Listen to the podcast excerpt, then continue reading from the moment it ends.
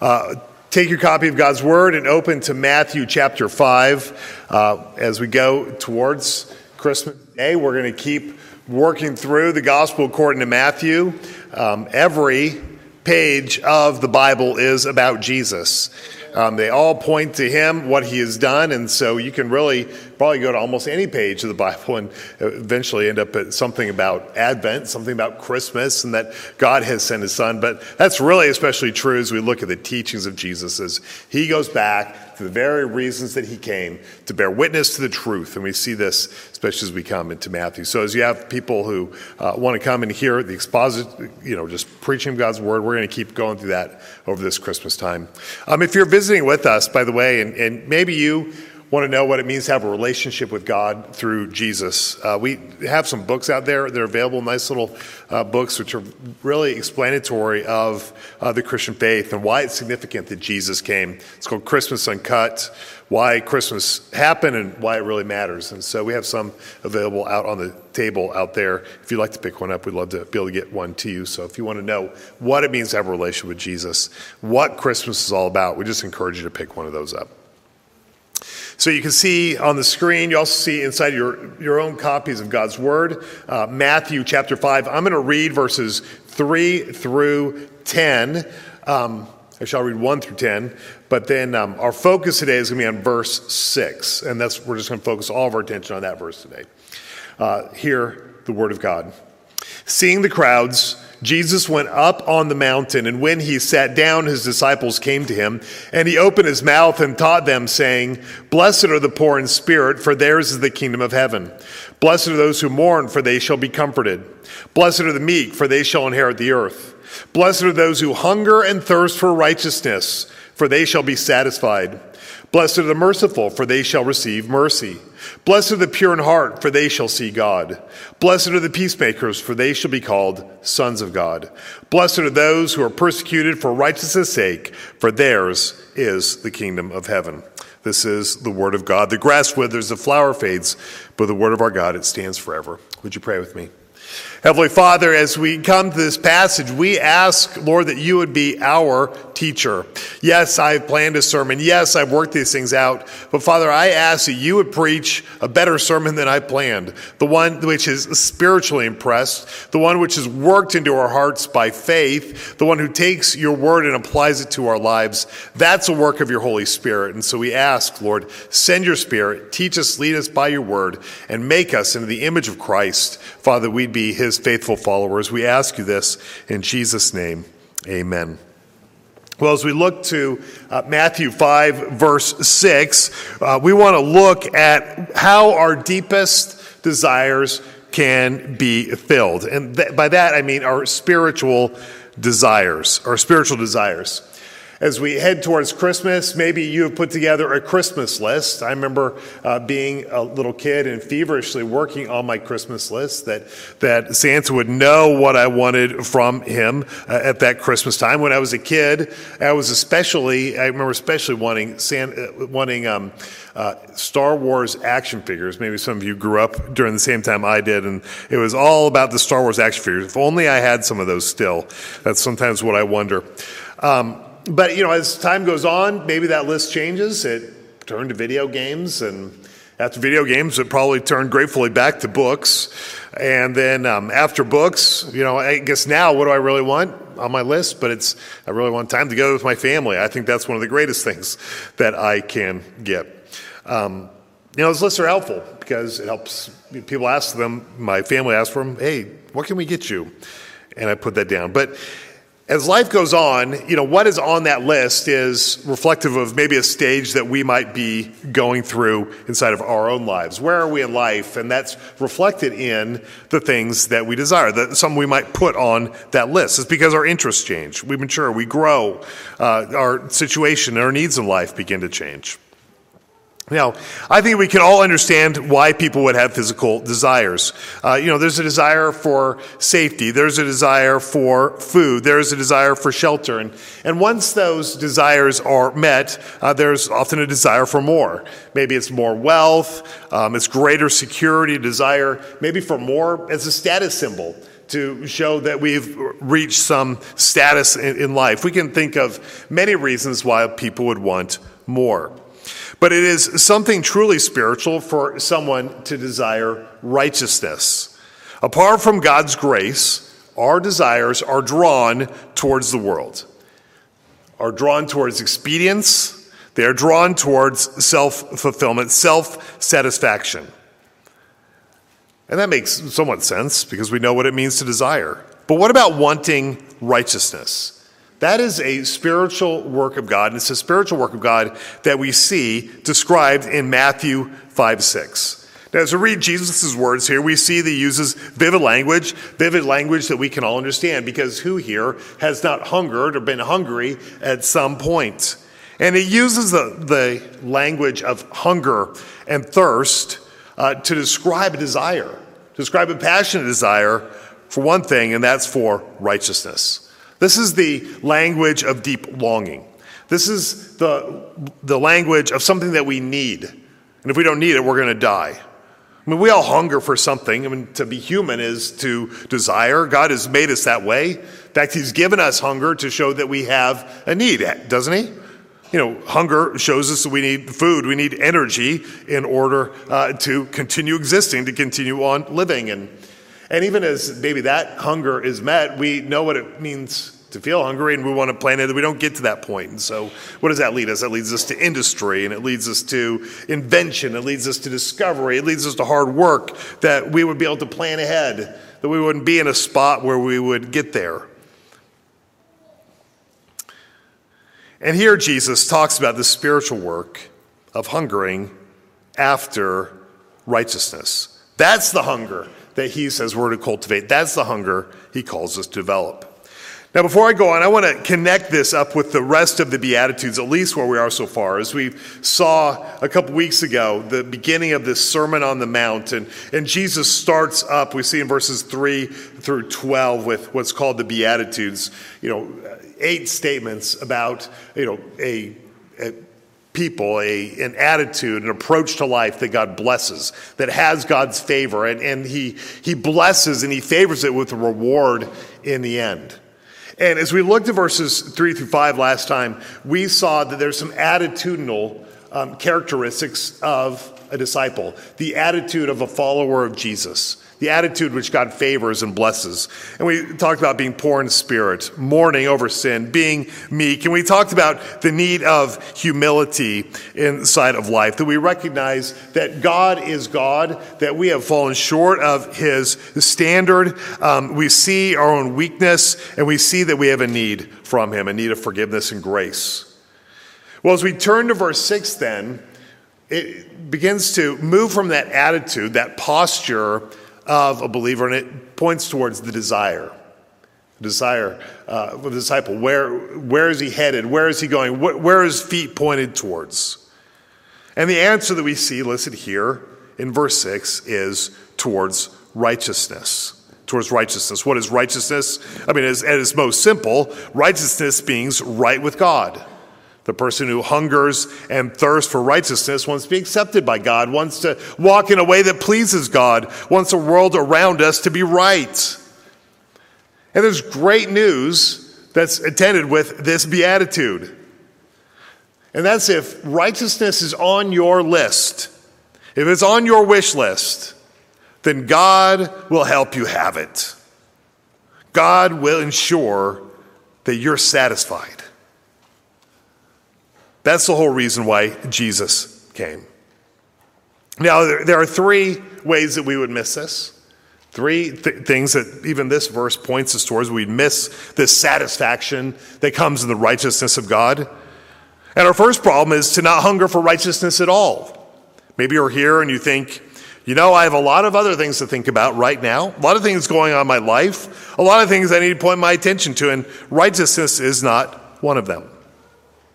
Could be one, one thing is hunger, not hungering for righteousness at all. A second problem we might have is hungering and thirsting for things that do not satisfy. We're going to talk about more about that more as we go on, but hungering and thirsting for things that will not satisfy you. Something other than righteousness. And third, we have a problem of looking to the wrong source for righteousness.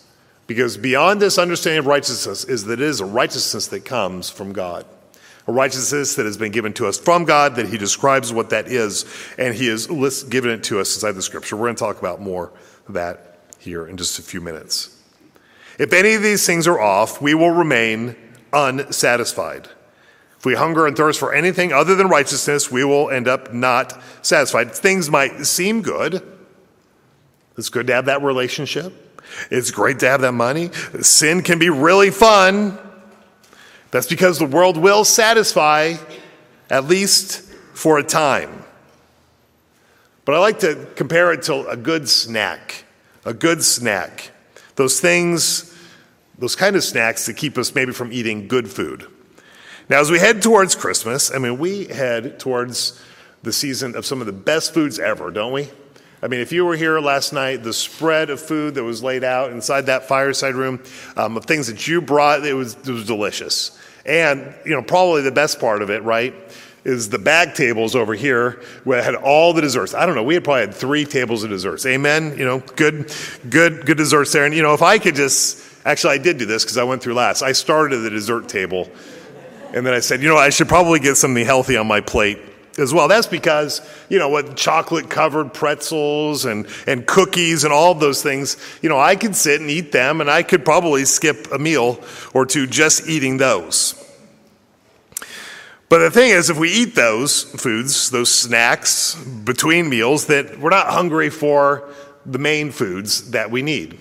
We've learned this with little children with small children if they eat snacks at 4:30 p.m. that when dinner time at 5 p.m. rolls around they probably won't be hungry for the good healthy food that is there before them now they probably will be hungry maybe around 8 o'clock for some other sugary snack at, at that point but they missed out on that great meal which is available to them at 5 and if we look towards the health concerns of our nation, and we can see that snacking is a big part of our health epidemic, Snacking creates unhealthy children, filled with sugars and fats, missing good food, and after a long time of that, adults end up uh, with debilitating and life threatening sicknesses. And so, you know, snacks, they're good, right? But there are too many of them that are destructive.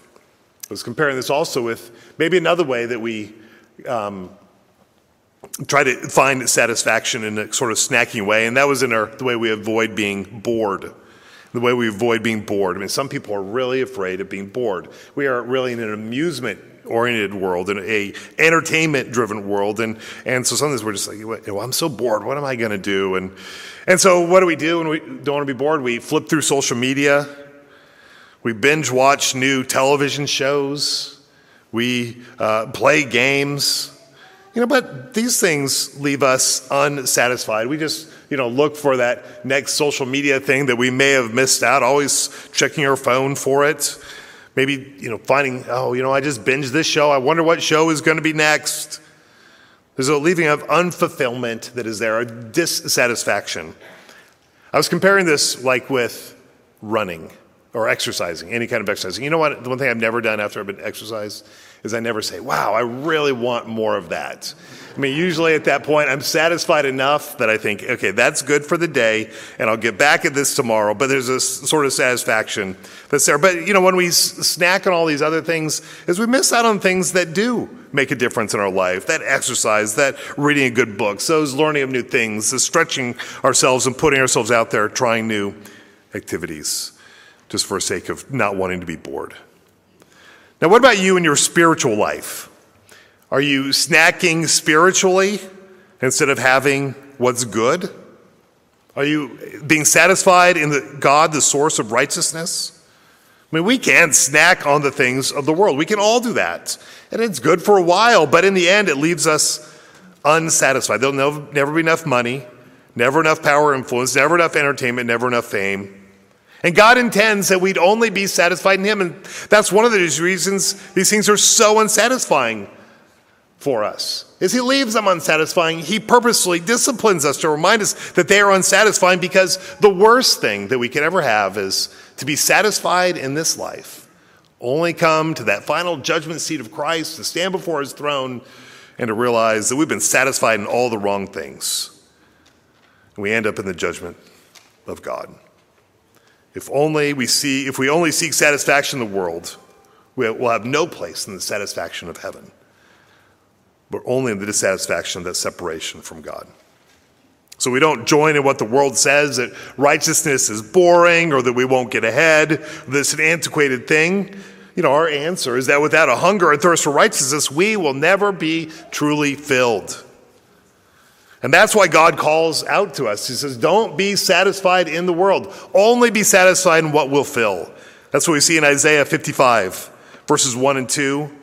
God says this Come, everyone who thirsts, come to the waters, and he who has no money, come buy and eat. Reminds us being satisfied is of grace. We'll talk about that more. Come, buy wine and milk without money, without price. Again, satisfaction's grace. Why do you spend your money for that which is not bread and your labor for that which does not satisfy? Why indeed do we do that? Listen diligently to me, God says, and eat what is good. Delight yourself in rich food. The world says, don't worry about righteousness. I mean, people justify shortcuts all the time. I, I recently watched a documentary called McMillions. You know, if you remember, there was a, um, game that McDonald's had years ago. Was the Monopoly game. And you know, you could if you bought a supersized drink, you get two drink, you get two stickers, and and your goal with the Monopoly was to get you know the properties together. I want to get Boardwalk and Park Place because if you get Boardwalk and Park, Park Place together, you win a million dollars. Well, this documentary told about how um, one man he stole all he worked for a printing company ended up stealing all of the mcdonald's game pieces that were winners and he, well, he couldn't catch him himself because that'd be too obvious, right? So what he did is he ended up finding friends and family and acquaintances, and he ended up selling them to all of them. And so he'd make some money off of it um, doing that, and then his, his, friends and family and those people would become rich. Well, the FBI eventually discovered it. There was a sting, and they were all busted for it. But one of the things that was surprises watching it was just how ordinary and average the people who were buying these tickets were. You know, there were people like me they were no different than any of us. You know, and yet, even though they knew they were doing something wrong, um, that there was the sense of justification which was given to it. Well, I should be able to do it because of this. And it's really not that be- because of, of that. And even though they knew they were doing something wrong, that they could somehow justify it. We tend to justify ourselves. The world says you need to be practical. That righteousness may be good, but it's not the most important thing. What matters is what you need right now. Sometimes you need to compromise. That's what the world tells us. You got to compromise to get what you want. There's no such thing as right or wrong. It's just what's expedient for you now. But that's not Jesus' message to the disciples. That's not Jesus' message to us. There's a call to something different. We must hunger and thirst for the righteousness that comes from God.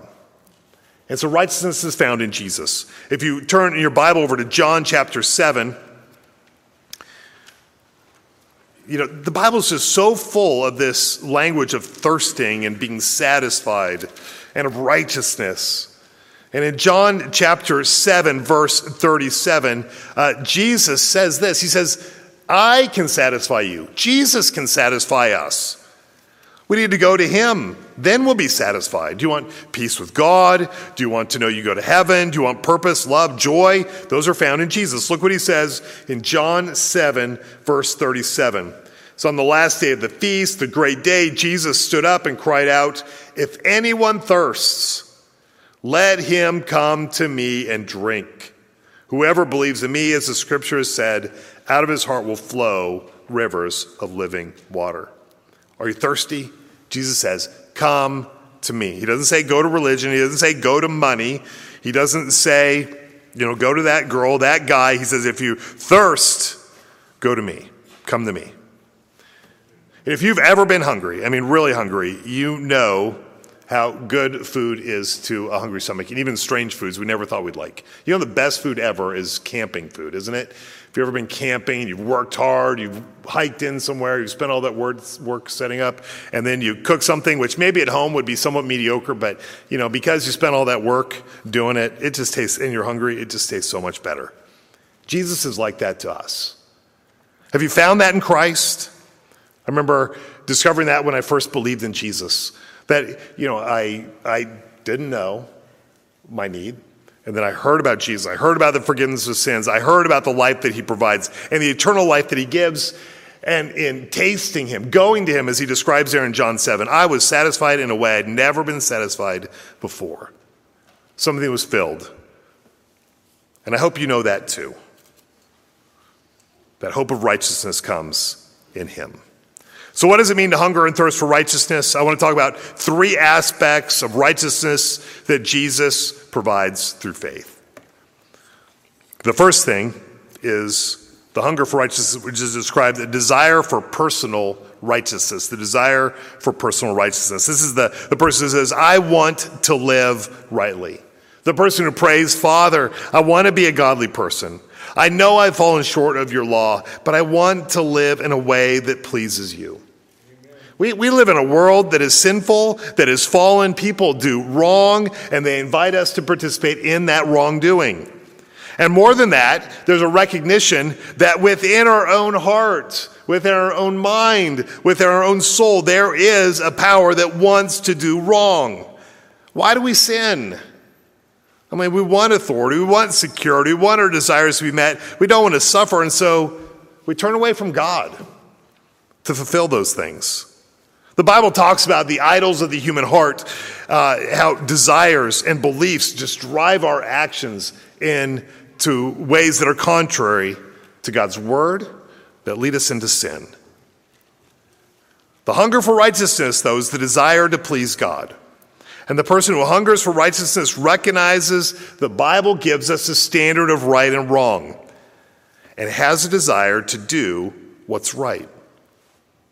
The hunger for righteousness recognizes that external religion or just mere external actions will not change our heart. We need a new heart that wants what God wants. So, throughout the whole Sermon on the Mount, as we look forward to that, Jesus is going to confront the belief that eternal, that external religion is sufficient to please God. If there's no heart that's there that also wants to please God. I mean, there are a lot of people then, just like now, who say, Well, I haven't killed anyone. I haven't robbed a bank. I have never cheated on my wife. I go to church. So I must be a pretty good person. And Jesus is going to confront that attitude over and again. He challenges his disciples, basically asking, Yeah, well, what's in your heart? Do you really want what is good? When no one is around, does your anger come out, your greed, your lust? What about your religion? Is it for show? Or is it a genuine part of your heart?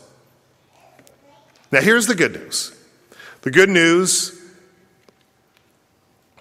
is that God has provided a way to live a righteous life. He said, You will be satisfied. Jesus came to make us in a new people. 2 Corinthians 5:17 says that if anyone is in Christ, he is a new creation. The old has gone, the new has come. It is a new creation. There is a desire to do that is good. There is a new force which is at work within a believer. That's what it means to be a new creation. God does it by giving us a new heart. If you turn over to Jeremiah chapter 31, you see the description of this new heart that's given. God takes away a heart of stone and he gives us a heart of flesh. He writes his law in our hearts that instead of just being an external set of rules that I got to jump through hoops to get through, we said there's a desire to do them because a desire from the heart to please God. Jeremiah 31, starting in verse 31, God talks about this as being the new covenant. A new covenant he's making with his people. In verse 31, he says, Behold, the days are coming, declares the Lord, when I will make a new covenant with the house of Israel and with the house of Judah. He's going to make a new covenant with his people. It was not like with the covenant I made with their forefathers the day I took them by the hand to bring them out of the land of Egypt. My covenant they broke, though I was their husband, declares the Lord. Verse 33 For this is the covenant I will make with the house of Israel in those days, declares the Lord. You know, so, what's that covenant that he makes with his people in Jesus Christ? He says this I will put my law within them and will write it on their hearts, and I will be their God, and they shall be my people. No longer shall each one teach his neighbor and each one his brother, saying, Know the Lord, for they shall all know me, from the least of them to the greatest, declares the Lord. For I will forgive their iniquity and remember their sin no more. So instead of a list of, of do's and don'ts that we would need to look at and make sure that we follow, no, now it's a principle that's written inside of our hearts. So we say, I want to please God with all that I have, with all that I am. I know what he says, and I follow them not just as a matter of external compliance, but as an eternal desire. So, how does God satisfy that hunger for righteousness? We see that He gives us a new heart, He writes His law on that heart. So, that's what's inside of us. But He also gives us some help outside so that this desire be satisfied. He's given us His word. He's given us His word to lead us into righteousness. If you turn to 2 Timothy 3:16, we see this described. We're not left to figure it out on our own. We're not left to you know always rely on all the people around us to figure out what it is. No, God has given to us in His Word a um, understanding of truth, of what's right and what's wrong. He's given us one of absolute truth. And so the one who hungers and thirsts after righteousness is not one who follows his emotions, not looking for the headlines to know what to believe or do, not beholding the opinion of others to do it. No, steered by the authoritative, absolute word of God. Verse 16 All scripture is breathed out by God, is profitable for teaching, for reproof, for correction, and for training in righteousness. Well, we need to remember that God's word defines righteousness. It defines what is right and what is not right. It's not defined by that influencer on TikTok. It's not defined by those textbooks. It's not defined by those ethics text, textbooks. It comes from the Word of God itself. That's what differentiates between good and evil. It cuts through the confusion of our world. I mean, everyone thinks that their view is right, and that's why we need God's Word to show us. And we build based on that. That's our foundation. We build and we grow on the authority of God's Word, and not ever using God's Word to cover any misdeed we might want to take. That's a misuse of God's Word. But we understand it as it has been given to us, as handed down to us. So He's given us His Word that we know what's good, that we would walk in righteousness, that that desire would be satisfied. And then He gives us His Holy Spirit. He gives His Holy Spirit to actually walk in it to fill us, to convict us, to direct us. John 14, 26, Jesus said that the Helper, the Holy Spirit, whom the Father will send in my name, he will teach you all things and will bring to your remembrance all that I have said to you. So again, the Holy Spirit, God's Word, and then the Holy Spirit given to us to help us apply that to our lives. Another thing that God has helped to give us to satisfy that hunger and thirst for righteousness is the local church. God has given us a church to know the satisfaction of seeking righteousness. Turn to Hebrews, if you would, Hebrews chapter 10, starting verse 24. Towards the end of your Bible there, Hebrews 10, 24 and 25. You know, can there be anything better than a group of people who hunger after thirst and right, hunger and thirst for righteousness, and to join up with them in that pursuit? A group that helps keep one another accountable, that receives the word and sacraments together, that encourages one another in the pursuit of this righteousness. I mean, that's that's our calling together as a church. This, to make disciples who would live rightly before the Lord, hungering and thirsting after righteousness together. Hebrews 10 24 says, And let us consider how to stir up one another to love and good works. In other words, let's consider how to up one another to righteousness, to live righteously. But verse 25 reminds us not neglecting to meet together as in the habit of some, but instead encouraging one another. And all the more as you see the day drawing near. You know, as we gather together, we do it in our care groups, we do it in our worship services, we do it through our service together. Isn't that what we do? We're stirring up righteousness. We're stirring up love and good works for the glory of God, for the good of our neighbor. That's what the body of Christ is to do. So, if we want to uh, be satisfied the righteousness that God has provided, I mean, the first thing we need to do is to pray, saying, God, give me a new heart. Write your law on my heart that I would want to do your commands and walk in them. That's the first thing we can do. Maybe that's what you need to do today. Or maybe it's committing to follow God's word. I mean, maybe you're at a point where you have a moral decision that you're faced with, or you know that there's a pattern of decisions you're making which are contrary to God's word. You know, choose to follow God's word. Don't choose to follow your own way or that influencer who's leading you in another way, but would you take on God's word? And finally, wrap yourself up with the love and the good works of the church. I mean, just being an active part of a church, you know, through the morning services, through the evening services, through care group together, serving together, it has a steering function to our life. You know, God uses that by His grace to steer us in the satisfaction of righteousness. So there's the desire for personal righteousness. The second thing we want to look at is the desire for alien righteousness. The person who says, I want to be accepted by God. You know, the person who hungers and thirsts for righteousness knows the greatest thing is that I could be accepted by God. Nothing matters more than that acceptance that comes from God. You know, there's a hunger that all parents have for, all children have for the, for the acceptance of their parents. I mean, this even surpasses that. I want to be accepted by God because eternal life hangs in the balance of that acceptance. Now, the problem is, is that there's something inside of our lives which is unacceptable to God, and that's sin. I mean, that is our unrighteousness. Sin leaves us blemished. Sin leaves us separated from God. We've broken God's righteous requirements. We've done things that He told us not to do. We failed to do the things that He told us to do. We know we're supposed to do, and we know something is wrong with us. That conscience keeps reminding us of where we've fallen short. We see the times we do the things we know we shouldn't have done.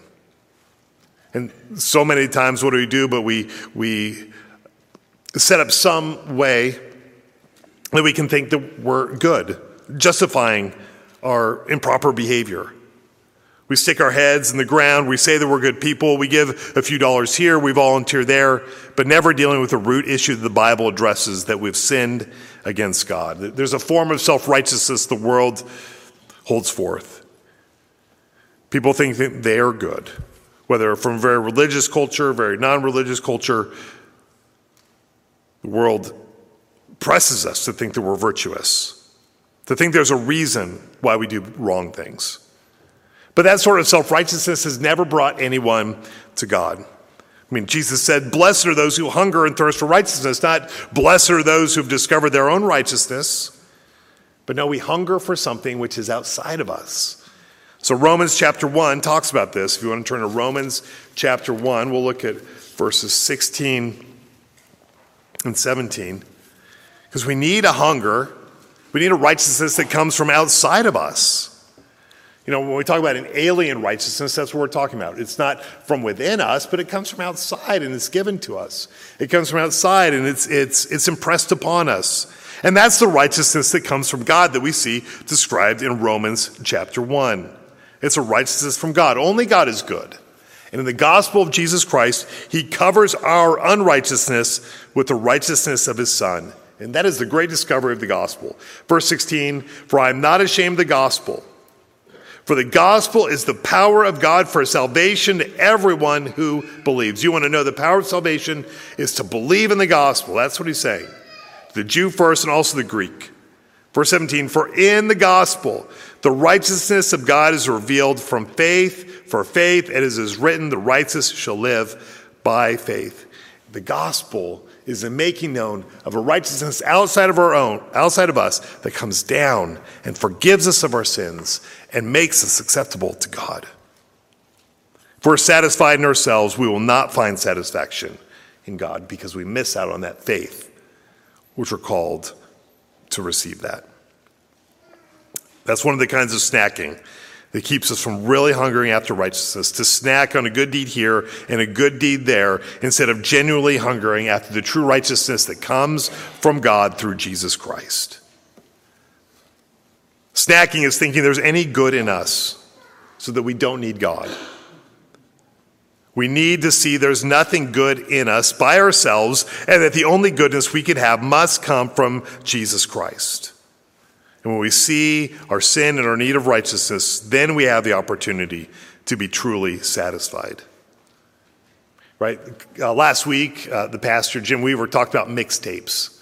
And so you remember mixtapes are, you know, when you take the songs that you really like from one artist and another artist and you, you put them together. Maybe, you know, back in the 80s, we'd do mixtapes with people we really loved, right? So if we liked a girl or someone, or if you liked a guy, maybe you'd put a mixtape together of your favorite songs. But, you know, maybe you have a, a, um, a artist and you have their tape and you like some songs, but you didn't like others. You definitely would not put the songs that you didn't like on that mixtape.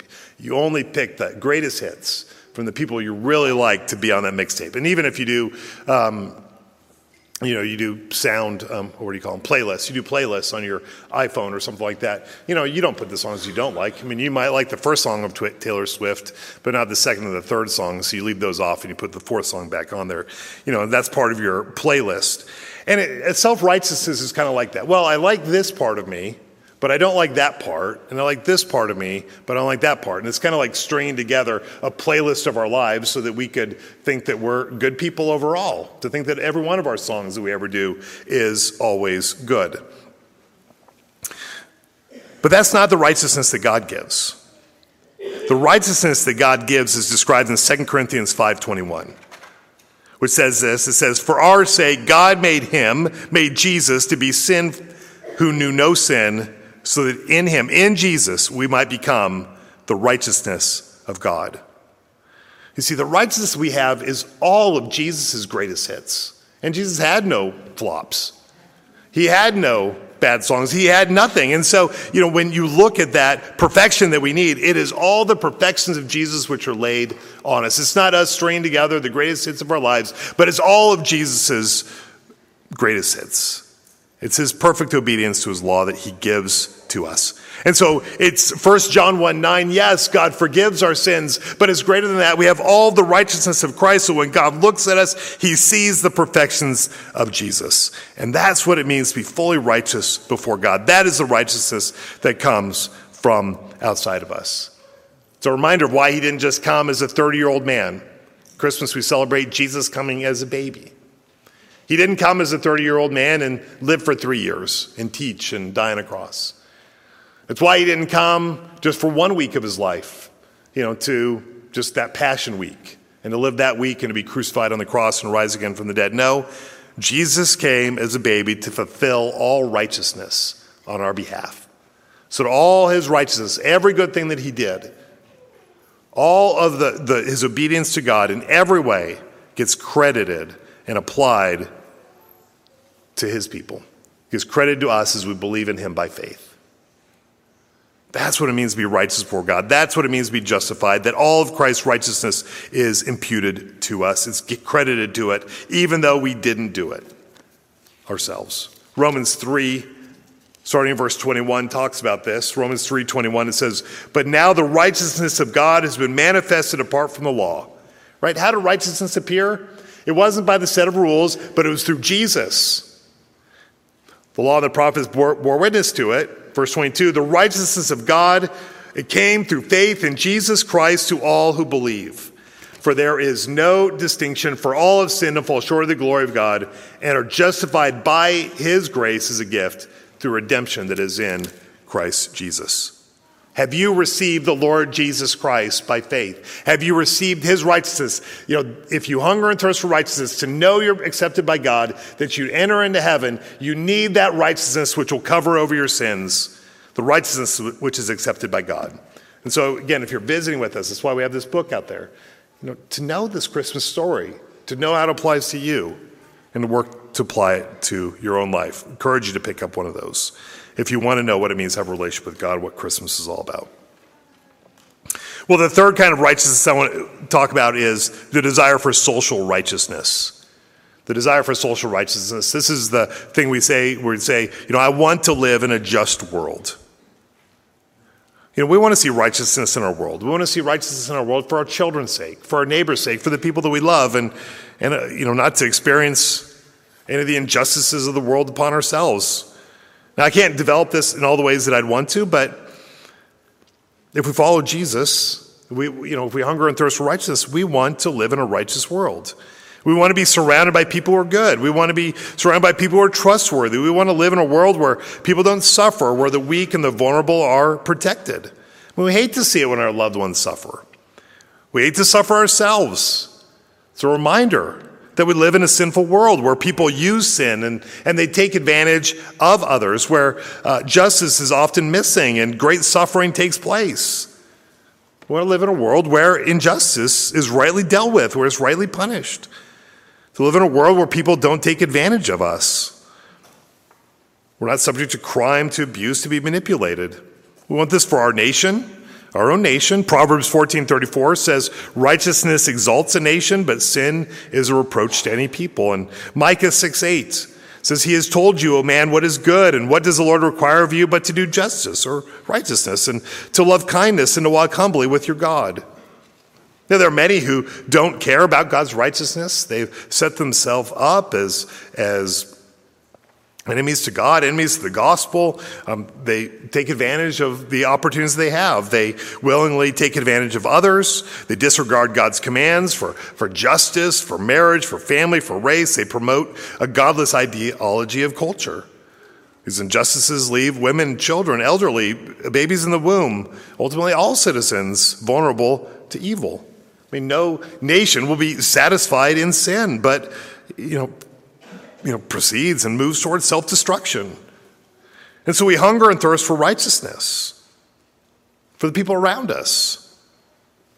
For this world where, inside this world where God's law is neglected and self advantage seems to rule. Will we be satisfied when we see God's righteousness here in this world? And yes, we will see it where, where it appears, but we also know that we'll see the effects of sin and the damage done by godless worldviews. But it is amazing to see the good that the Christian worldview has done, the, the things that the Christian worldview and the Christian faith has done in society and to you know, help people to, to do well and to prosper. But we know as long as God allows sin to remain in this world, we will not be fully satisfied. What's really satisfying is to see people know Jesus Christ as Lord and Savior. He is the way of righteousness. He is the way of peace. He is the way of being able to follow after God and walk righteously. And what a delight it is to see somebody come, un, come to come to know Christ as Lord and Savior and the joy and the love, the purpose that, that He directs them to. And that's our hope and prayer. You know, to see revival, to see many turn to faith in Christ. And that's why we do evangelism. That's why we tell people about Christ. That's why we continue to pray. And the whole time we continue to work towards this righteousness of God. We practice the kingdom of God as a church. We share the gospel. We vote our Christian conscience and we work to make our neighborhoods and schools better. We pray, Come, Lord Jesus. We know that building God's kingdom is an act of love, even if we feel limited in the way that we can help. And still, even though our desire for righteousness in a righteous world may be only partially satisfied in this life, there is a time where it is fully satisfied. That's in the return of Jesus. This is the, again, month of Advent, and we remember Jesus' first coming, but we so heartily look forward to his second coming when he establishes his kingdom in the new heavens and the new earth. Describes it in Revelation 29 this establishment of a new heaven and a new earth. Revelation 21, verses 5 through 8. Read this. And he who is seated on the throne, Jesus, said, Behold, I am making all things new. He also said, Write this down, for these words are trustworthy and true. And he said to me, It is done. I'm the Alpha and the Omega, the beginning and the end. To the thirsty, I will give from the spring of water of life without payment. You know, don't you see that? To the thirsty. You know, we have this repeated theme of our thirst being satisfied. And here we see it's totally of grace, the spring of the water of life that we live forever without payment, secured for us through the life and the death and the resurrection of Jesus Christ. That's how he gives it to. He bought it with his own blood. Verse 7 The one who conquers will have this heritage, and I will be his God, and he will be my son. We enter that by faith. But as for the cowardly, the faithless, the detestable, the murderers, the sexually immoral, sorcerers, idolaters, all liars, their portion will be in the lake that burns with fire and sulfur, which is the second death. Some will be satisfied, and others, rejecting Christ, rejecting faith, will not. Through faith in Jesus Christ, God will quench our thirst for the spring of the water of life. We'll be satisfied in entering into heaven with the glory of God the goodness, the justice, the joy, the order, the love that's there. Heaven is a place of righteousness, organized by God in accordance with His law, in accordance with His nature and His character. And oh, for the joy to hear those words, well done, good and faithful servant, enter into the joy of your master. And we must be united to Jesus Christ by faith to enter. We need to know His righteousness. We must be those been forgiven by His grace, who's come under His rule, who won His kingdom. Apart from Christ, we know only judge, judgment. Apart from the grace of God that gives new life, we would never have wanted righteousness. We never would have wanted God's rule. Apart from God's grace, we never would have been satisfied in the righteousness of heaven, and we would have been in eternity under God's judgment. But He has poured out grace. He's given it to the thirsty without cost, without price.